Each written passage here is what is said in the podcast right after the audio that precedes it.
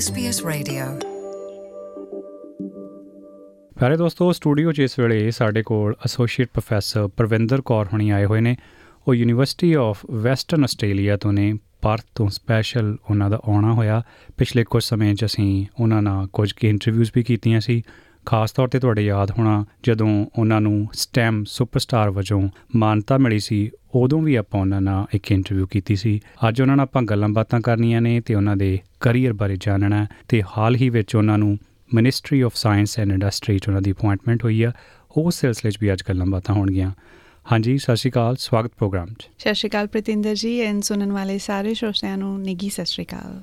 ਜੀ ਦੱਸੋ ਕਿਸ ਸਿਲਸਿਲੇ 'ਚ ਆਉਣਾ ਹੋਇਆ ਇਸ ਵਾਰ ਮੈਲਬਨ ਹਾਂਜੀ ਮੈਲਬਨ ਐਜ਼ ਆਲਵੇਜ਼ ਬਹੁਤ ਹੀ ਖੂਬਸੂਰਤ ਸ਼ਹਿਰ ਹੈਗਾ ਤੇ ਸੈਂਟਰ ਹੈਗਾ ਹੱਬ ਹੈਗਾ ਬਹੁਤ ਸਾਰੀਆਂ ਐਕਟੀਵਿਟੀਜ਼ ਇੱਥੇ ਹੁੰਦੀਆਂ ਹੀ ਰਹਿੰਦੀਆਂ। ਅਮ, ਮੇਰਾ ਆਣਾ ਹੋਇਆ ਕਿਉਂਕਿ ਕੱਲ ਸਾਡੀ ਸੁਪਰਸਟਾਰਸ ਆਫ ਸਟੈਮ ਜਿਹੜਾ ਸਾਇੰਸ ਐਂਡ ਟੈਕਨੋਲੋਜੀ ਆਸਟ੍ਰੇਲੀਆ ਵੱਲੋਂ ਪ੍ਰੋਗਰਾਮ ਰਨ ਕੀਤਾ ਜਾਂਦਾ ਹੈਗਾ। ਇਹ 2 ਸਾਲ ਦਾ ਜੀ ਸਾਨੂੰ ਫਾਊਂਡੇਸ਼ਨਲ ਸਕਿੱਲਸ ਦੀ ਟ੍ਰੇਨਿੰਗ ਮਿਲਦੀ ਹੈ ਜਦੋਂ ਤੁਸੀਂ ਸਿਲੈਕਟ ਹੁੰਦੇ ਹੋ। ਅਮ, ਮੈਂ ਬਹੁਤ ਲੱਕੀ ਰਹੀ ਕਿ ਮੇਰੀ ਦੋ- ਅ, 2021 ਦੇ ਵਿੱਚ ਟੌਪ ਦੇ ਜਿਹੜੇ 60 ਸਾਇੰਸ ਸਾਇੰਟਿਸਟ ਨੇ ਔਰ ਸਟੈਮ ਵਾਲੇ ਲੋਕ ਨੇ ਉਹਨਾਂ ਦੇ ਵਿੱਚ ਸਿਲੈਕਸ਼ਨ ਹੋਈ ਸੀਗੀ। ਜੀ ਤੇ ਆਪਾਂ ਗੱਲ ਨੂੰ ਚੱਲਦੀ ਰੱਖਾਂਗੇ ਪਰ ਸਟੈਮ ਦਾ ਪੂਰਾ ਜ਼ਰੂਰ ਦੱਸ ਦਿਓ। ਇਹ ਤਾਂ ਇੱਕ ਐਬਰੀਵੇਸ਼ਨ ਇੱਕ ਛੋਟੀ ਜਿਹੀ ਟਰਮ ਆ ਕਈ ਵਾਰ ਸਾਡੇ ਸੁਣਨ ਵਾਲੇ ਚੰਗੀ ਤਰ੍ਹਾਂ ਨਹੀਂ ਜਾਣਦੇ ਹੁੰਦੇ। ਸਟੈਮ ਤੋਂ ਤੁਹਾਡਾ ਕੀ ਭਾਵ ਹੈ? ਜੀ ਸਟੈਮ ਦੇ ਵਿੱਚ ਉਹ ਸਾਰੇ ਖੇਤਰ ਉਹ ਸਾਰੇ ਪ੍ਰੋਫੈਸ਼ਨਲਸ ਆਉਂਦੇ ਨੇ ਜਿਹੜੇ ਕਿ science S stands for science, T stands for technology, E stands for engineering and M stands for mathematics. Upper normally, social and ਆ ਕਿ ਸ਼ਾਇਦ the ਤੇ technology the you know as its own stand ਕਰਦੀ ਹੈ ਲੇਕਿਨ engineering and mathematics ਇਹ ਬਹੁਤ ਹੀ integral component ਹੈਗਾ ਅੱਜ ਕੱਲ ਤੁਸੀਂ ਕਿਤੇ ਵੀ ਚਲੇ ਜਾਓ ਤੁਸੀਂ ਬਾਇਓਲੋਜੀਕਲ ਸਾਇੰਸਸ ਬਾਇਓਲੋਜੀਕਲ ਸਾਇੰਸਸ ਇਕੱਲੇ ਨਹੀਂ ਕਰ ਸਕਦੇ ਤੁਹਾਨੂੰ ਇੰਜੀਨੀਅਰਿੰਗ ਮੈਥਮੈਟਿਕਸ ਤੇ ਟੈਕਨੋਲੋਜੀ ਲਾਈਕ ਜਿੱਥੇ computer languages and applied fields ਵੀ ਸਾਰੇ ਵਿੱਚ ਆ ਜਾਂਦੇ absolutely so it's really nice ਕਿ ਇਹਨਾਂ ਨੂੰ ਇਕੱਠੇ ਕਲੱਬ ਕਰ ਦਿੱਤਾ ਗਿਆ ਹੈਗਾ ਐਜ਼ ਸਟੈਮ ਡਿਸਪਲਿਨ ਜੀ, ਤੇ ਫਿਰ ਕੱਲ ਅਧਿਕਾਰਤ ਤੌਰ ਤੇ ਤੁਸੀਂ ਬਣ ਗਏ ਹੋ ਸੁਪਰਸਟਾਰ? ਹਾਂਜੀ, ਬਿਲਕੁਲ like science and technology Australia ਇਹ ਬਹੁਤ ਹੀ ਇਨਕ੍ਰੈਡੀਬਲ ਪ੍ਰੋਗਰਾਮ ਰਨ ਕਰਦੀ ਹੈ ਐਂਡ ਆਈ ਥਿੰਕ ਇਹ Australia should take a lot of kudos for it running such a program ਕਿਉਂਕਿ ਕਈ ਵਾਰੀ ਇਹ ਹੁੰਦਾ ਕਿ a lot of programs are run ਜਿਹੜੇ ਕਿ you know women in STEM or girls in STEM ਨੂੰ ਪ੍ਰੋਮੋਟ ਕਰਨ ਲਈ ਰਨ ਕੀਤੇ ਜਾਂਦੇ ਨੇ, ਲੇਕਿਨ ਉਹਨਾਂ ਪ੍ਰੋਗਰਾਮਸ ਦੇ ਥਰੂ ਇੱਕ ਪ੍ਰੋਫਾਈਲ ਤਾਂ ਮਿਲ ਜਾਂਦੀ ਹੈ ਯੂ نو ਲੇਕਿਨ ਉਸ ਪ੍ਰੋਫਾਈਲ ਦੇ ਜਿਹੜੇ ਲੋਕਾਂ ਨੂੰ ਪ੍ਰੋਫਾਈਲ ਮਿਲੀ ਹੈਗੀ ਹੈ ਜੋ ਫੋਰ ਐਗਜ਼ਾਮਪਲ ਤੁਸੀਂ ਮੇਰੀ ਗੱਲ ਕਰ ਲਓ ਲੇਕਿਨ ਇੱਕ ਟ੍ਰੇਨਿੰਗ ਵੀ ਜ਼ਰੂਰੀ ਹੁੰਦੀ ਹੈ ਇੱਕ ਫਾਊਂਡੇਸ਼ਨਲ ਸਕਿੱਲਸ ਹੁੰਦੀਆਂ ਨੇ ਜੋ ਕਿ ਇੱਕ ਸੁਪਰਸਟਾਰ ਦੇ ਕੋਲ ਹੋਣੀਆਂ ਬਹੁਤ ਜ਼ਰੂਰੀ ਹੈ। ਅਗਰ ਤੁਹਾਨੂੰ ਮੀਡੀਆ ਵੱਲੋਂ ਕਾਲ ਆਈ ਹੈ ਤੁਹਾਨੂੰ ਸਟੂਡੀਓ ਦੇ ਵਿੱਚ ਲਾਈਕ ਵਿਦਿਨ 5 ਮਿੰਟਸ ਤੁਸੀਂ ਜਾ ਕੇ ਇੰਟਰਵਿਊ ਕਰਨੀ ਹੈ। ਇਹ ਚੀਜ਼ਾਂ ਆਸਾਨ ਲੱਗਦੀਆਂ ਨੇ ਪ੍ਰਤਿੰਦਰ ਜੀ ਤੁਸੀਂ ਇਸ ਖੇਤਰ ਦੇ ਵਿੱਚੋਂ ਪਰ ਇਹ ਐਕਚੁਅਲ ਦੇ ਵਿੱਚ it brings a lot of responsibility on your shoulder ਜੀ। 10 So- ਸਫ਼ਿਆਂ ਦਾ ਰੈਜ਼ਿਊਮੇ ਕਾਫੀ ਨਹੀਂ ਹੋਊਗਾ। ਉਸ ਨੌਕਰੀ ਲਈ ਉਸ ਪੋਰਟਫੋਲੀਓ ਲਈ। ਜਦ ਤੱਕ ਉਹ 10 ਸਫ਼ੇ ਤੁਸੀਂ ਕਲੀਅਰਲੀ ਦੱਸ ਨਹੀਂ ਦਿੰਦੇ ਵੀ ਭਾਈ ਮੈਂ ਆ ਕੀਤਾ ਤੇ ਮੈਂ ਇਹਨੂੰ ਡਿਲੀਵਰ ਕਰ ਸਕਦੀ ਹਾਂ। ਇਹਨੂੰ ਮੈਂ ਟਰਾਂਸਲੇਟ ਕਰ ਸਕਦੀ ਹਾਂ ਅਸਲ ਕੰਮ ਵਿੱਚ ਜਿਹੜਾ ਕਿ ਹੋਣਾ ਚਾਹੀਦਾ ਇਸ ਜੌਬ ਪ੍ਰੋਫਾਈਲ ਦੇ ਅੰਡਰ। ਐਬਸੋਲੂਟਲੀ ਸੋ ਨਾਰਮਲੀ ਕੀ ਹੁੰਦਾ ਇੱਕ ਸਾਇੰਟਿਸਟ ਬਣਨ ਲਈ just you got to be good at science running good experiments or designing good experiments ਠੀਕ ਹੈ? ਉਹ ਸਾਨੂੰ ਇੱਕ ਪ੍ਰੋਫੈਸ਼ਨਲ ਟ੍ਰੇਨਿੰਗ ਮਿਲਦੀ ਹੈ। ਤੁਸੀਂ ਬੈਚਲਰਸ ਕਰਦੇ ਹੋ ਤੁਸੀਂ ਮਾਸਟਰਸ ਕਰਦੇ ਹੋ ਤੁਸੀਂ ਡਾਕਟਰੇਟ ਕਰਦੇ ਹੋ ਠੀਕ ਹੈ? ਉਹ ਜਰਨੀ ਆਪਾਂ ਲਈ ਸਾਇੰਟਿਸਟ ਤਾਂ ਬਣ ਗਏ। ਲੇਕਿਨ ਇੱਕ ਸਾਇੰਸ ਜਿਹੜੀ ਹੈਗੀ ਹੈ ਉਸ ਆਈ ਥਿੰਕ ਹਿਊਮੈਨਿਟੀ ਨੂੰ ਸਭ ਤੋਂ ਵੱਡੀ ਸਰਵਿਸ ਹੈ ਇਸ ਟਾਈਮ ਤੇ। ਕਿਉਂਕਿ ਸਾਇੰਸ ਤੁਹਾਨੂੰ ਐਮਪਾਵਰ ਕਰਦੀ ਹੈ ਉਸ ਉਹ ਨੌਲੇਜ ਕ੍ਰੀਏਟ ਕਰਦੀ ਹੈ ਕਿ ਕੀ ਹੋ ਰਿਹਾ ਕਿੱਦਾਂ ਹੋ ਰਿਹਾ ਔਰ ਕਿਉਂ ਹੋ ਰਿਹਾ। ਰਾਈਟ ਲੇਕਿਨ ਐਸ ਸਾਇੰਟਿਸਟ ਸਾਡੀ ਸਭ ਤੋਂ ਵੱਡੀ ਪ੍ਰੋਬਲਮ ਇਹ ਹੁੰਦੀ ਹੈ ਕਿ ਅਸੀਂ ਇੰਨੇ ਬਿਜ਼ੀ ਹੋ ਜਾਂਦੇ ਹਾਂ ਉਹ ਨੌਲੇਜ ਕ੍ਰੀਏਟ ਕਰਨ 'ਚ ਕਿ ਸਾਨੂੰ ਮੌਕਾ ਹੀ ਨਹੀਂ ਮਿਲਦਾ ਕਿ ਜਿਨ੍ਹਾਂ ਲਈ ਅਸੀਂ ਕਰ ਰਹੇ ਹਾਂ ਅਸੀਂ ਉਹਨਾਂ ਨੂੰ ਜਾ ਕੇ ਕਿਵੇਂ ਦੱਸਣਾ ਹੈਗਾ ਜੀ ਸਾਦ ਮੁਰਾਦੀ ਭਾਸ਼ਾ 'ਚ ਕਈ ਵਾਰ ਗੱਲ ਕਰਨੀ ਔਖੀ ਹੋ ਜਾਂਦੀ ਹੈ ਕਿਉਂਕਿ. ਸਾਡੀ ਫ੍ਰੀਕੁਐਂਸੀ ਉੱਥੇ ਮੈਚ ਜਦ ਤੱਕ ਨਹੀਂ ਹੁੰਦੀ ਹੋ ਤੱਕ ਰੇਡੀਓ ਪੜਪੜ ਕਰਦਾ ਜਦੋਂ 93.1 ਤੇ ਮੈਚ ਕਰਦੀ ਆ ਤੇ ਉਹ ਬੰਦਾ ਸੌਖਾ ਸੁਣਦਾ ਗੱਲ ਨੂੰ ਸੌਖਾ ਸਮਝਦਾ ਤੇ ਉਹਨੂੰ ਸਮਝਾਉਣਾ ਆਉਣਾ ਹਰ ਕਿਸੇ ਦੇ ਵਾਸਤੇ ਰੋਗ ਨਹੀਂ ਕਿਉਂਕਿ ਤੁਸੀਂ ਦਿਨ ਰਾਤ ਉੱਥੇ ਲੈਬੋਰੇਟਰੀ 'ਚ ਮੱਥਾ ਮਾਰਿਆ ਆਪਣੇ ਐਕਸਪੈਰੀਮੈਂਟ ਕੀਤੇ ਆ ਜਦ ਜੀਨੋਮਿਕਸ ਪ੍ਰੋਟੀਓਮਿਕਸ ਟ੍ਰਾਂਸਲੇਸ਼ਨਲ ਹਨਾ ਜੀ। ਕੰਮ ਦੀਆਂ ਜੀ ਭਾਰੀਆਂ ਭਾਰੀਆਂ ਗੱਲਾਂ ਉਹਦੇ ਸਿਰ ਦੇ ਉੱਪਰ ਦੀ ਲੰਘਣਗੀਆਂ ਪਰ ਮੈਂ ਉਮੀਦ ਕਰਦਾ ਕਿ ਤੁਹਾਡਾ ਜਿਹੜਾ ਇਹ ਪ੍ਰੋਗਰਾਮ ਸੀ ਉਹ ਤੁਹਾਨੂੰ ਦੱਸਦਾ ਕਿ ਇਹਨੂੰ ਸਾਇੰਸਦਾਨਾਂ ਨੂੰ ਜੇ ਡਿਲੀਵਰ ਕਰਨਾ ਤਾਂ ਕਿੱਦਾਂ ਕਰਨਾ ਜੇ ਆਮ ਬੰਦੇ ਨਾਲ ਗੱਲ ਕਰਨੀ ਹੈ ਤਾਂ ਕੀ ਕਰਨੀ ਹੈ ਜੀ ਕਿਉਂਕਿ ਜਿਹੜੇ ਡਿਸੀਜਨ ਮੇਕਰਸ ਨੇ ਜਦ ਤੱਕ ਅਸੀਂ ਉਹਨਾਂ ਨੂੰ ਐਕਸੈਸਿਬਲ ਨਹੀਂ ਕਰਾਵਾਂਗੇ ਕਿ ਸਾਇੰਸ ਦੀ ਦੁਨੀਆ 'ਚ ਹੋ ਕੀ ਰਿਹਾ ਉਹ ਕਿਵੇਂ ਹੋਰ ਫੰਡਿੰਗ ਕ੍ਰੀਏਟ ਕਰਨਗੇ ਅਸੀਂ ਬੈਠ ਕੇ ਕੰਪਲੇਨ ਨਹੀਂ ਕਰ ਸਕਦੇ ਔਰ you know like every sector requires their own kind of communication ਤੇ ਉਹੀ ਅਸੀਂ ਪਿਛਲੇ 2 ਸਾਲਾਂ 'ਚ ਸਿੱਖਿਆ and learning by doing I would say has been the best thing in this program ਕਿਉਂਕਿ ਇਹਨਾਂ ਨੇ ਸਾਨੂੰ ਸਟੂਡੀਓ 'ਚ ਲਿਜਾ ਕੇ ਖੜਾ ਕਰਤਾ 9 ਨਿਊਜ਼ ਤੇ ਯੂ نو ਐਂਡ ਵੀ ਵਰ ਆਸਡ 올 sorts ਆਫ ਕੁਐਸਚਨਸ ਉਸ ਤੋਂ ਬਾਅਦ ਇਹਨਾਂ ਨੇ ਸਾਨੂੰ ਪਾਰਲੀਮੈਂਟ ਚ ਲੈ ਜਾ ਕੇ ਖੜਾ ਕੀਤਾ you know last week prime minister prizes ਹੋਏ ਨੇ ਨੈਟਵਰਕਿੰਗ ਸਾਨੂੰ ਉਹ ਉਹ ਨੈਟਵਰਕਸ ਪ੍ਰੋਵਾਈਡ ਕੀਤੇ ਜਿੱਥੇ ਸਾਨੂੰ ਸਾਇੰਸ ਨੂੰ ਪਹੁੰਚਾਣਾ ਹੈ so I think it's an incredible program and it needs to go beyond Australia ਮੈਂ ਹਾਈਲੀ ਰეკਮੈਂਡ ਕਰੂੰਗੀ ਕਿ you no other countries were really looking to engage people in science or make science available to broader communities ਜਿਹਨੂੰ ਆਪਾਂ ਕਹਿੰਦੇ ਨੇ ਐਕੈਡੇਮੀਆ ਤੋਂ ਬਾਹਰ ਜੀ ਤਾਂ ਇਸ ਤਰ੍ਹਾਂ ਦੀਆਂ ਫਾਊਂਡੇਸ਼ਨ ਸਕਿੱਲਸ ਆਪਣੇ ਸਾਇੰਟਿਸਟ ਨੂੰ ਦੇਣੀਆਂ ਬਹੁਤ ਜ਼ਰੂਰੀ ਹੈ ਔਰ ਪ੍ਰੋਫੈਸ਼ਨਲਸ ਨੂੰ ਵੀ। ਹਮ ਹਮ ਹੈ ਤਾਂ ਕਿਆ ਹਮ ਹੈ ਤੁਮ ਹੀ ਤੁਮ ਹੋ ਤਾਂ ਕਿਆ ਤੁਮ ਹੋ। ਐਬਸੋਲੂਟਲੀ ਜੇ ਬੰਦਾ ਆਪਣੇ ਆਪ 'ਚ ਹੀ ਲੱਗਿਆ ਹੋਇਆ ਤੇ ਲੈਬ 'ਚ ਮੱਥਾ ਮਾਰੀ ਜਾਂਦਾ ਉਹਦਾ ਵੀ ਫਾਇਦਾ ਨਹੀਂ। ਜਿੱਤੇ ਗੱਲ ਤੁਹਾਡੀ ਤੇ ਤੁਹਾਡੀ ਤੇ ਤੁਹਾਡੀ ਹੋਈ ਜਾਂਦੀ ਤੁਹਾਡੀ ਮੇਰੀ ਸਭ ਦੀ ਗੱਲ ਹੋਊਗੀ ਤਾਂ ਕਿਤੇ ਉਹਦੇ ਅਸਲ ਮਾਇਨੇ ਤਲਾਸ਼ੇ ਜਾਣਗੇ।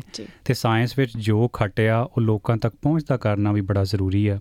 ਤੇ ਗੱਲ ਕਰੀਏ ਤੁਹਾਡੇ ਪ੍ਰੋਜੈਕਟਸ ਦੀ, ਉਸ ਤੋਂ ਬਾਅਦ ਆਪਾਂ ministry of science and industry ਦੀ ਜਿਹੜੀ ਅਪਾਇੰਟਮੈਂਟ ਹੋਈ ਆ, ਉਸ ਬਾਰੇ ਵੀ ਆਪਾਂ ਅੱਜ ਗੱਲ ਕਰਨੀ ਆ।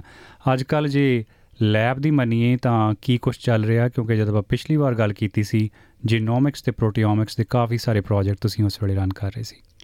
ਜੀ, ਮੈਂ ਜਿਵੇਂ ਕਿ ਤੁਹਾਨੂੰ ਪਤਾ ਹੀ ਹੈ ਔਰ ਹੋਪਫੁਲੀ ਜਿਹੜੇ ਆਪਣੇ ਸ਼ਰੋਤੇ ਨੇ, ਉਹਨਾਂ ਨੂੰ ਸ਼ਾਇਦ ਯਾਦ ਹੋਊਗਾ ਕਿ ਇਹ ਡੀਐਨਏ ਨਰਡ ਹੈ ਕੁੜੀ, ਇਹ ਸਾਰੀ ਜ਼ਿੰਦਗੀ ਡੀਐਨਏ ਦੇ ਵਿੱਚ ਹੀ ਉਲਝੀ ਰਹੀ ਹੈ ਔਰ ਉਹਦਾ ਇੱਕ ਬਹੁਤ ਚੰਗਾ ਰੀਜ਼ਨ ਹੈ ਕਿ ਮੈਂ ਡੀਐਨਏ ਦੇ ਵਿੱਚ ਉਲਝੀ ਹੋਈ ਹਾਂ, ਕਿਉਂਕਿ ਜਿਹੜਾ ਸਾਡਾ ਯੂ نو ਲਾਈਫ ਦਾ ਜਿਹੜਾ ਕੋਡ ਹੈਗਾ, ਉਹ ਸਾਨੂੰ ਬਹੁਤ ਕੁਝ ਦੱਸ ਸਕਦਾ ਹੈ। ਆਪਾਂ ਕਿੱਥੋਂ ਆਏ ਹਾਂ ਤੇ ਕਿੱਥੇ ਜਾ ਰਹੇ ਹਾਂ ਇਹ ਸਾਰੀ ਜਿਹੜੀ ਇਨਫੋਰਮੇਸ਼ਨ ਹੈ ਇਨਕ੍ਰਿਪਟਡ ਫਾਰਮ ਦੇ ਵਿੱਚ ਸਾਡੀ ਡੀਐਨਏ 'ਚ ਲਿਖੀ ਹੋਈ ਹੈਗੀ ਹੈ ਜੀ ਸੀਡੀਆਂ ਬਣੀਆਂ ਪਈਆਂ। ਐਬਸੋਲੂਟਲੀ ਸੀਡੀਆਂ ਬਣੀਆਂ ਪਈਆਂ ਹੈਗੀਆਂ।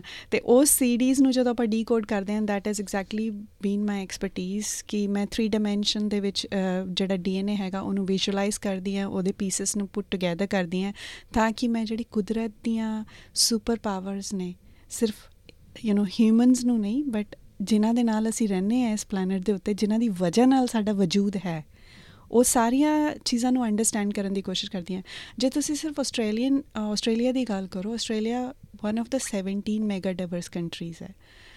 ਆਸਟ੍ਰੇਲੀਆ ਦੇ ਵਿੱਚ 35 ਵਿੱਚੋਂ 15 ਬਾਇਓਡਾਇਵਰਸਿਟੀ ਹੌਟਸਪੌਟਸ ਨੇ।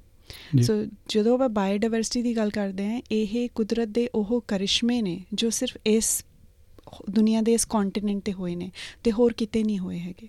ਤੇ ਉਹਨਾਂ ਤੋਂ ਆਪਾਂ ਬਹੁਤ ਕੁਝ ਸਿੱਖ ਸਕਦੇ ਹਾਂ। ਤੇ ਆਉਣ ਵਾਲੇ ਸਮੇਂ ਦੇ ਵਿੱਚ ਜਿਹੜੀ ਪ੍ਰੋਬਲਮਸ ਆਪਾਂ ਕਲਾਈਮੇਟ ਚੇਂਜ ਦੀ ਗੱਲ ਕਰੀਏ ਯੂ نو ਲੋਕਾਂ ਨੂੰ ਕਿਵੇਂ ਫੀਡ ਕਰਨਾ ਜਦੋਂ ਆਪਾਂ 10 9.8 ਬਿਲੀਅਨ ਲੋਕੀ ਹੋਣ ਵਾਲੇ ਨੇ 2050 ਦੇ ਵਿੱਚ ਇਹਨਾਂ ਸਾਰੇ ਪ੍ਰੋਬਲਮ ਦੇ ਸੋਲੂਸ਼ਨ ਕਿਤੇ ਨਾ ਕਿਤੇ ਕੁਦਰਤ ਦੇ ਵਿੱਚ ਆਲਰੇਡੀ ਮੌਜੂਦ ਨੇ। ਸਿਰਫ ਦੇਖਣ ਦੀ ਜ਼ਰੂਰਤ ਹੈ ਤੇ ਮੈਂ ਉਹਨੂੰ ਡੀਐਨਏ ਦੇ ਲੈਂਸ ਦੇ ਥਰੂ ਦੇਖਦੀ ਹਾਂ। ਜੀ ਕੋਈ ਸ਼ੱਕ ਨਹੀਂ ਤੁਸੀਂ ਬੜੀ ਸਾਦ ਮਰਾਦੇ ਢੰਗ ਨਾਲ ਸਰਲ ਭਾਸ਼ਾ 'ਚ ਦੱਸਿਆ ਆਪਣੇ ਪ੍ਰੋਜੈਕਟਸ ਬਾਰੇ। ਤੇ ਹੁਣ ਲੈਬ 'ਚ ਕਿੰਨੇ ਕੁ ਲੋਕ ਕੰਮ ਕਰਦੇ ਆ ਤੇ ਇਸ ਪ੍ਰੋਜੈਕਟਸ ਦੇ ਉੱਤੇ?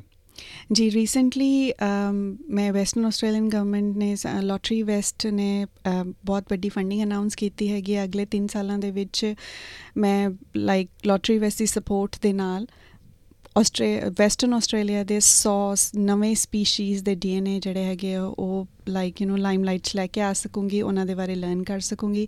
ਉਹਦੇ ਨਾਲ ਬਹੁਤ ਕੁਝ ਸਾਨੂੰ ਪਤਾ ਲੱਗੇਗਾ but at the same time ਸਾਨੂੰ ਇੱਕ ਨਿਊ ਓਪਰਚ्युनिटीज ਅਸੀਂ ਪ੍ਰੋਵਾਈਡ ਕਰ ਸਕਾਂਗੇ ਆਉਣ ਵਾਲੇ ਸਟੂਡੈਂਟ ਨੂੰ। ਟੀਮ ਇਸ ਵਕਤ ਅਬਾਊਟ 17 ਪੀਪਲ ਹੈਗੇ ਨੇ ਮੇਰੀ ਟੀਮ ਦੇ ਵਿੱਚ। ਬਹੁਤ ਅੱਛੇ ਬੱਚੇ ਨੇ different you know parts of the world. I've got a lot of people from Pakistan, uh, some from India, Bangladesh, uh, Argentina, Australia, of course. So it's it's been an incredible journey and I ਮੈਂ ਬਹੁਤ grateful ਹੈਗੀ ਹਾਂ ਕਿ ਸਿਰਫ ਆਪਣੇ ਲਈ ਹੀ ਨਹੀਂ ਕੈਰੀਅਰ ਪਾਥ ਬਟ ਇੱਕ ਯੂ نو ਇਨਾ ਦੂਜੇ ਲੋਕਾਂ ਲਈ ਵੀ ਜ਼ਰੀਆ ਬਣ ਰਹੇ ਹੋ ਤੁਸੀਂ ਐਬਸੋਲੂਟਲੀ ਉਹਨਾਂ ਲਈ ਵੀ ਇੱਕ ਪਾਥਵੇ ਬਣਦਾ ਇੱਕ ਰਾਹ ਬਣਦਾ ਤੇ ਤੁਸੀਂ ਰਾਹ ਸੇ ਰਹੇ ਹੋ ਉਸ ਮਾਮਲੇ 'ਚ ਵਧਾਈ ਦੇ ਪਾਤਰ ਵੀ ਹੋ ਤੇ ਜਿਹੜੀ ਹੁਣ ਤੁਹਾਡੀ ਅਪਾਇੰਟਮੈਂਟ ਹੋਈ ਆ ਐਡ ਹੁਸੈਕ ਹੋਣੀ ਹੈਗੇ ministry of science and industry ਉਹ ਕਿਸ ਸਿਲਸਿਲੇ 'ਚ ਜੀ, ਜਿਵੇਂ ਕਿ ਆਪਾਂ ਗੱਲ ਕਰ ਰਹੇ ਸੀਗੇ ਸਾਇੰਸ ਐਂਡ ਟੈਕਨੋਲੋਜੀ ਦਾ ਜਿਹੜਾ ਸੁਪਰਸਟਾਰਸ ਆਫ ਦਾ ਸਟੈਮ ਪ੍ਰੋਗਰਾਮ ਹੈ। ਸੋ ਜਦੋਂ ਇਹ ਪ੍ਰੋਗਰਾਮਸ ਗਵਰਨਮੈਂਟ ਰਨ ਕਰਦੀ ਹੈਗੀ ਹੈ, ਤੇ ਇਹਦੇ ਪਿੱਛੇ ਕਾਫੀ ਖਰਚਾ ਹੁੰਦਾ ਹੈਗਾ। ਤੇ ਪਿਛਲੇ ਕੁਝ ਸਾਲਾਂ ਦੇ ਵਿੱਚ ਗਵਰਨਮੈਂਟ ਨੇ ਅਬਾਊਟ 100 ਮਿਲੀਅਨ ਡਾਲਰ ਖਰਚ ਕੀਤਾ ਹੈ to have better diversity in STEM in disciplines ਜਿਨ੍ਹਾਂ ਦੀ ਆਪਾਂ ਗੱਲ ਕੀਤੀ ਹੈ। ਲੇਕਿਨ ਹੋਇਆ ਇਹ ਹੈ ਕਿ ਜਦੋਂ ਇੰਨਾ ਖਰਚਾ ਕੀਤਾ ਗਿਆ ਤਾਂ ਆਪਾਂ ਹੋਪਫੁਲੀ ਕਿ ਨੰਬਰਸ ਇੰਪਰੂਵ ਹੋਣਗੇ। ਲੇਕਿਨ ਉਹੀ 12% ਉਦੋਂ ਸੀਗੀ ਇੰਗੇਜਮੈਂਟ 12% ਹੀ ਹੁਣ ਹੈਗੀ ਹੈ। ਐਂਡ ਸਭ ਤੋਂ ਵੱਡੀ ਗੱਲ ਇਹ ਹੈ ਕਿ ਜਦੋਂ ਆਪਾਂ ਡਾਈਵਰਸਿਟੀ ਦੀ ਗੱਲ ਕਰਦੇ ਹਾਂ, ਇਹ ਸਿਰਫ you know same amount of ਕੁੜੀਆਂ ਤੇ ਮੁੰਡੇ ਜਾਂ ਮੈਨ ਔਰ ਫੀਮੇਲ ਆਪਾਂ ਸਿਰਫ ਜੈਂਡਰ ਦੀ ਗੱਲ ਨਹੀਂ ਕਰ ਰਹੇ। ਇੱਥੇ ਤੁਹਾਡੇ ਤੇ ਮੇਰੇ ਵਰਗੇ ਲੋਕ ਵੀ ਨੇ।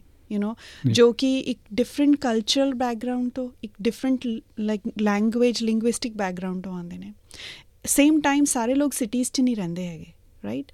So there are people who are coming from regional areas. They're first nations people of this country ਹੈ ਨਾ ਡਿਸੇਬਲਡ ਪੀਪਲ ਇਹਨਾਂ ਸਾਰੇ ਲੋਕਾਂ ਦੇ ਕੋਲ ਉਹੀ ਐਡਵਾਂਟੇजेस ਨਹੀਂ ਹੈ ਜੋ ਕਿ ਇੱਕ ਯੂ نو ਇੱਕ ਨਾਰਮਲ ਜਿਹਨੂੰ ਆਪਾਂ ਕਹਿ ਦਿੰਨੇ ਆ ਇਨਸਾਨ ਕੋਲ ਹੈਗੀਆਂ ਨੇ ਜੋ ਸਿਟੀ 'ਚ ਰਹਿੰਦਾ ਹੈ has the right kind of the age has the right kind of the health and the right kind of the network so ਲੇਕਿਨ ਆਉਣ ਵਾਲੇ ਸਮੇਂ ਦੇ ਵਿੱਚ ਜਿਸ ਤਰ੍ਹਾਂ ਦੀ ਵਰਕਫੋਰਸ ਆਪਾਂ ਨੂੰ ਚਾਹੀਦੀ ਹੈਗੀ ਹੈ, ਉਹਦੇ ਲਈ ਇੱਕ ਹਰ ਤਰ੍ਹਾਂ ਦਾ ਪਰਸਪੈਕਟਿਵ ਹੋਣਾ ਬਹੁਤ ਜ਼ਰੂਰੀ ਹੈ।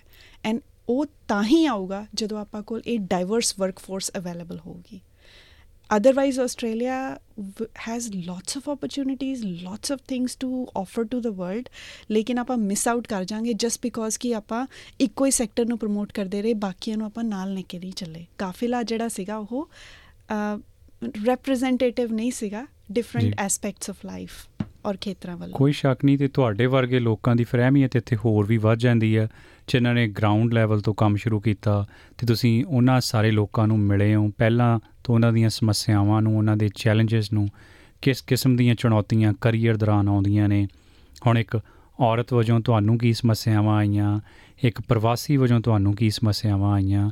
ਇਹ ਸਾਰਾ ਕੁਝ ਇੱਕ ਗੁਲਦਸਤਾ ਬਣ ਜਾਂਦਾ। ਪਹਿਲਾਂ ਇਹ ਲੱਗਦਾ ਹੁੰਦਾ ਵੀ ਨਹੀਂ ਇਹ ਤਾਂ ਬੜਾ ਔਖਾ ਸਮਾਂ ਸੀ, ਪਰ ਫਿਰ ਬੰਦਾ ਸੋਚਦਾ ਵੀ ਨਹੀਂ, ਇਹ ਸਾਰੀਆਂ ਚੁਣੌਤੀਆਂ ਹੀ ਸੀ ਜਿਹਦੇ ਕਰਕੇ ਮੈਂ ਅੱਜ ਬਿਹਤਰ ਹਾਂ, ਅੱਜ ਮੈਂ ਸੈਕਟਰ ਵਿੱਚ ਹਾਂ ਤੇ ਮੈਨੂੰ ਮਿਨਿਸਟਰੀ ਵੱਲੋਂ ਸੱਦਾ ਮਿਲਿਆ ਕਿ ਮੈਂ ਜਿਹੜੀਆਂ ਇਹ ਚੁਣੌਤੀਆਂ ਨੇ ਇਹਨਾਂ ਦਾ ਨਾ ਸਿਰਫ ਪਾਰ ਪਾ ਕੇ ਜੋ ਮੈਂ ਪਾਥਵੇ ਚੁਣਿਆ, ਉਹ ਲੋਕਾਂ ਨੂੰ ਵੀ ਦੱਸ ਸਕਾਂ ਤਾਂ ਕਿ ਉਹਨਾਂ ਦਾ ਕੈਰੀਅਰ ਵੀ ਬਣ ਸਕੇ। ਤੇ ਮੈਂ ਪੁੱਛਣਾ ਇਹ ਚਾਹਣਾ ਕਿ ਤੁਹਾਡੀ ਜਿਹੜੀ ਜ਼ਿੰਦਗੀ ਆ, ਉਸ ਪਿੰਡ ਤੋਂ ਸ਼ੁਰੂ ਹੋ ਕੇ ਪੰਜਾਬ ਦੇ ਤੋਂ ਇੱਥੇ ਤੱਕ ਪਹੁੰਚਣ ਦਾ ਜਿਹੜਾ ਸਫ਼ਰ ਹੈ ਜਿਹੜੀਆਂ ਮੈਂ ਕੁਝ ਗੱਲਾਂ ਕੀਤੀਆਂ, ਉਹਨਾਂ 'ਚ ਕੁਝ ਖਾਸ-ਖਾਸ ਨੁਕਤੇ ਸਾਂਝੇ ਕਰਨੇ ਚਾਹੋਗੇ। ਜੋ ਜੋ ਤੁਹਾਨੂੰ ਮਸਲੇ ਮਸਾਇਲ ਦਰਪੇਸ਼ ਸੀਗੇ, ਜਦ ਬੰਦਾ ਕਿਸੇ ਮੁਕਾਮ ਤੇ ਪਹੁੰਚ ਜਾਂਦਾ, ਤਾਂ ਪਿੱਛੇ ਮੁੜ ਕੇ ਵੇਖਦਾ ਕਿ ਆਹ ਚੀਜ਼ਾਂ ਸੀ ਜਿਹੜੀਆਂ ਨਾ ਉਹ ਮੋੜ ਸੀ, ਜਿੱਥੇ ਮੈਂ ਥੰਮ ਵਾਂਗੂ, ਚਟਾਨ ਵਾਂਗੂ ਖੜ ਗਈ, ਜੇ ਕਿਤੇ ਉੱਥੋਂ ਪੈਰ ਪਿੱਛੇ ਪਾਏ ਹੁੰਦੇ ਤਾਂ ਸ਼ਾਇਦ ਆਪਾਂ ਇੱਥੇ ਸਟੂਡੀਓ 'ਚ ਬੈਠੇ ਗੱਲ ਨਾ ਕਰਦੇ ਹੁੰਦੇ। ਜੀ, ਬਿਲਕੁਲ ਤੁਸੀਂ ਬਿਲਕੁਲ ਸਪੌਟ ਔਨ ਕਿਹਾ ਨਵੇਂ ਸ਼ਹਿਰ ਦੇ ਇੱਕ ਛੋਟਾ ਜਿਹਾ ਪਿੰਡ ਹੈਗਾ ਹਿਆਤਪੁਰ ਰੁੜਕੀ ਉੱਥੇ ਰੂਟਸ ਨੇ। ਮੇਰੇ ਫਾਦਰ ਸਾਹਿਬ ਆਰਮੀ 'ਚ ਸੀਗੇ ਸੋ ਮੌਕਾ ਮਿਲਿਆ ਥੋੜਾ ਜਿਹਾ ਪਿੰਡ ਤੋਂ ਬਾਹਰ ਨਿਕਲ ਕੇ ਆਰਮੀ ਸਕੂਲ 'ਚ ਪੜਨ ਦਾ ਤੇ ਦੇਖਣ ਦਾ ਦੁਨੀਆ ਯੂ نو ਕਿੱਥੇ ਕਿੱਥੇ ਜਾਂਦੀ ਹੈਗੀ ਹੈ।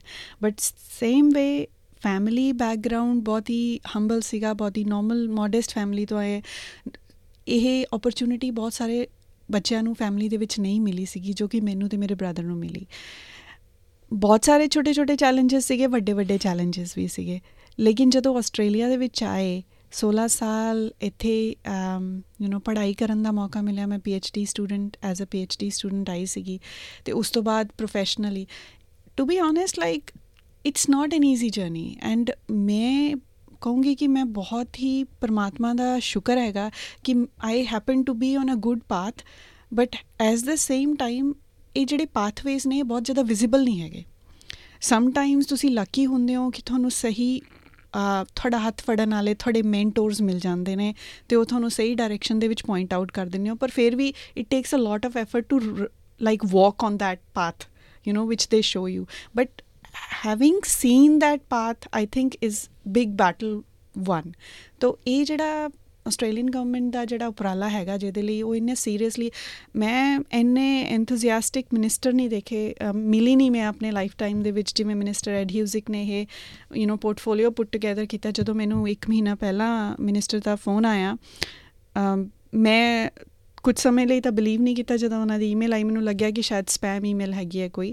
ਅਗਲੇ ਦਿਨ ਜਦ ਮੈਨੂੰ ਮਾਰਨਿੰਗ 'ਚ ਫੋਨ ਆਇਆ, ਮੈਨੂੰ ਪਤਾ ਨਹੀਂ ਲੱਗ ਰਿਹਾ ਸੀਗਾ ਕਿ ਇਹ ਕੁੜੀ ਜੋ ਕਿ ਇਹਨੇ ਛੋਟੇ ਜਿਹੇ ਪਿੰਡ ਤੋਂ ਆਈ ਹੈ, ਮੈਨੂੰ ਸੀਰੀਅਸਲੀ ਹਜੇ ਤੱਕ ਵਿਸ਼ਵਾਸ ਨਹੀਂ ਹੋਇਆ ਜੁਆਇਨ ਕਰਨ ਤੋਂ ਬਾਅਦ ਵੀ ਕਿ ਕਿਵੇਂ ਮੈਨੂੰ like how do I even become visible so visibility is very important and I hope ਕਿ through this program we will be able to provide that visibility ਜੋ ਕਿ ਇਹ ਸਾਰੇ ਜਿਹੜੇ ਡਾਈਵਰਸ ਪੋਰਟਫੋਲੀਓਜ਼ ਮੈਂ ਡਿਸਕਸ ਕੀਤੇ ਉਹਨਾਂ ਨੂੰ ਮਿਲ ਸਕੇ but at the same time you know, government genuinely want to bring that change, genuinely want to engage so i think we should be very grateful to the australian government and i'm very excited and energized and refreshed to hear ਕਿ ਜਿਹੜੇ politicians ਨੇ ਉਹ ਕਿੰਨਾ effort ਕਰਨਾ ਚਾਹੁੰਦੇ ਨੇ but ਦੇ need to be guided ਜੀ So ਉਹਨਾਂ ਨੂੰ ਇਸ ਕਰ- ਦੱਸਣਾ ਪੈਣਾ। ਐਗਜ਼ੈਕਟਲੀ ਕਿ ਇਹ ਗੋਲ ਪੱਥਰ ਆ ਤੇ ਇਹਨੂੰ ਕੁੰਡਾ ਲਾ ਕੇ ਫੜਨਾ ਕਿੱਥੋਂ। ਐਗਜ਼ੈਕਟਲੀ ਸੋ ਇਸੇ ਕਰਕੇ ਮੈਂ ਅਮ ਤੁਹਾਡੇ ਬਹੁਤ ਆਭਾਰੀ ਹਾਂ ਕਿ ਤੁਸੀਂ ਮੌਕਾ ਦਿੱਤਾ ਇਹ ਪਲੇਟਫਾਰਮ ਦਿੱਤਾ ਆਪਣੇ ਸਰੋਤਿਆਂ ਤੱਕ ਪਹੁੰਚਣ ਦਾ ਕਿਉਂਕਿ ਆਪਣੀ ਕਮਿਊਨਿਟੀ ਦੇ ਵਿੱਚ ਵੀ ਬਹੁਤ ਡਾਈਵਰਸਿਟੀ ਹੈਗੀ ਆ।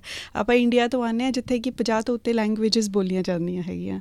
ਠੀਕ ਹੈ? ਇੱਕ ਤੁਸੀਂ 50 ਕਿਲੋਮੀਟਰ ਟਰੈਵਲ ਕਰੋ ਤਾਂ ਪੂਰਾ ਪਹਿਨਾਵਾ ਬਦਲ ਜਾਂਦਾ ਹੈ ਇਨਸਾਨ ਦਾ। ਸੋ ਮੈਂ ਇਸ ਪ੍ਰੋਗਰਾਮ ਦੇ ਜ਼ਰੀਏ ਕਹਿਣਾ ਚਾਹੂੰਗੀ ਕਿ ਪਲੀਜ਼ ਇਹ ਜਿਹੜਾ ਡਾਈਵਰਸਿਟੀ ਪੈਨਲ ਬਣਾਇਆ ਗਿਆ ਹੈਗਾ, ਇਹ ਮੇਰੀ ਬਹੁਤ ਲਾਈਕ ਯੂ نو ਮੈਂ ਬਹੁਤ ਗ੍ਰੇਟਫੁਲ ਹੈਗੀ ਕਿ ਮੈਨੂੰ ਇਹ ਪਲੇਟਫਾਰਮ ਮਿਲਿਆ ਹੈਗਾ to speak to you guys and please ਤੁਹਾਡੇ ਜੋ ਵੀ ਚੈਲੰਜਸ ਰਹੇ ਹੈਗੇ ਨੇ ਸਟੈਮ ਦੇ ਵਿੱਚ ਅਗਰ ਤੁਸੀਂ ਸਟੈਮ ਦੇ ਚਾਰੋਂ ਖੇਤਰ ਦੇ ਵਿੱਚੋਂ ਕਿਸੇ ਵੀ ਜਗ੍ਹਾ ਤੇ ਤੁਸੀਂ ਤੁਹਾਨੂੰ ਲੱਗਦਾ ਹੈ ਕਿ ਤੁਸੀਂ ਕੁਝ ਕਰ ਸਕਦੇ ਸੀਗੇ, ਤੁਸੀਂ ਕਰ ਨਹੀਂ ਸਕੇ ਕਿਉਂਕਿ ਤੁਹਾਨੂੰ ਪਾਥਵੇ ਨਹੀਂ ਮਿਲਿਆ ਜਾਂ ਤੁਸੀਂ ਫਿਗਰ ਆਊਟ ਹੀ ਨਹੀਂ ਕਰ ਸਕੇ how do I engage in Australia if you come from with a masters degree or a PhD degree from India so please this is the time website ਬਣਾਈ ਗਈ ਹੈਗੀ ਹੈ।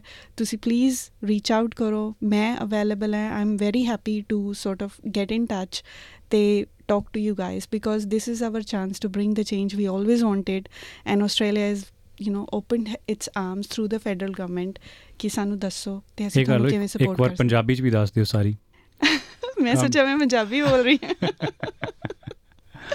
ਮੈਂ ਹਾਂਜੀ ਮੈਂ ਸੱਦਾ ਦਿੰਨੀ ਆ ਸਾਰਿਆਂ ਨੂੰ ਜੀ ਬਿਲਕੁਲ ਮੈਂ ਸੱਦਾ ਦਿੰਨੀ ਹੈ ਕਿ ਤੁਸੀਂ ਪਲੀਜ਼ ਇਹ ਜਿਹੜੀ ਡਾਈਵਰਸਿਟੀ ਪੈਨਲ ਜਿਹੜਾ ਅਪਾਇੰਟ ਕੀਤਾ ਗਿਆ ਹੈ ਜਿਹਦੇ ਵਿੱਚ ਕਿ ਮੈਂ ਹੈ ਤੇ ਅ, ਸਾਡੇ ਬਹੁਤ ਹੀ ਐਕਸਪੀਰੀਅੰਸਡ ਔਮਨ ਜਿਹੜੇ ਕਿ ਐਕਸ ਸੀਈਓ ਗੂਗਲ ਵੀ ਰਹਿ ਚੁੱਕੇ ਨੇ ਸੈਲੀਅਨ ਵਿਲੀਅਮਸ ਤੇ ਸਾਡੇ ਫਰਸਟ ਨੇਸ਼ਨਸ ਔਮਨ ਜਿਹੜੇ ਕਿ ਸੀਈਓ ਨੇ ਇਨ ਡਿਜੀਟਲ ਦੇ ਮਿਕੇਲਾ ਜੇਡ ਅਸੀਂ ਤਿੰਨ ਜਾਣੇ ਇਸ ਪੈਨਲ ਤੇ ਹਾਂ ਤੇ ਨਾਲੇ ਮਿਨਿਸਟਰ ਐਡ ਹਿਊਜ਼ਿਕ ਦੇ ਆਫਿਸ ਤੋਂ ਐਕਸ ਅਫੀਸ਼ੀਓ ਮੈਂਬਰ ਨੇ ਜਿਹੜੇ ਨਰੈਲ ਉਹ ਸਾਡੀ ਹੈਲਪ ਕਰ ਰਹੇ ਨੇ ਟੂ ਜੋ ਵੀ ਅਸੀਂ ਇਹਦੇ ਥਰੂ ਰეკਮੈਂਡੇਸ਼ਨਸ ਆਣਗੀਆਂ ਜੋ ਵੀ ਚੁਣੌਤੀਆਂ ਸਾਨੂੰ ਪਤਾ ਲੱਗਣਗੀਆਂ ਕਮਿਊਨਿਟੀ ਦੇ ਨਾਲ ਇੰਗੇਜ ਕਰਕੇ, ਅਸੀਂ ਉਹਨੂੰ ਪਾਲਿਸੀ ਫਰੇਮਵਰਕ ਦੇ ਵਿੱਚ ਲਿਖਣਾ ਹੈਗਾ ਤੇ ਰეკਮੈਂਡੇਸ਼ਨਸ ਨੂੰ ਡਿਲੀਵਰ ਕਰਨਾ ਅਗਲੇ ਸਾਲ ਜੁਲਾਈ 2020 23 ਦੇ ਵਿੱਚ ਪ੍ਰਾਈਮ ਮਿਨਿਸਟਰ ਨੂੰ, ਜੋ ਕਿ ਫਿਰ ਇਹਨੂੰ ਐਜ਼ ਅ ਲੈਜਿਸਲੇਟਿਵ ਚੇਂਜ ਜਾਂ ਫਿਰ ਜਿਹੜੇ ਨਵੇਂ ਪ੍ਰੋਗਰਾਮਸ ਦੀ ਫੰਡਿੰਗ ਆਏਗੀ, ਉਹ ਇਹਦੇ ਬੇਸਿਸ ਤੇ ਆਏਗੀ। ਹਾਸੇ ਨਾ ਹਾਸਾ, ਉਹ ਕਹਿੰਦੇ ਸਲਾਹਾਂ ਨਾਲ ਤਾਂ ਅਸੀਂ ਕਹਿੰਦੇ ਜੀ ਭੁੱਜੇ ਪਏ ਆ ਸਲਾਹ ਸਾਡੀ ਕੋਈ ਮੰਨਣ ਵਾਲਾ ਹੋਵੇ।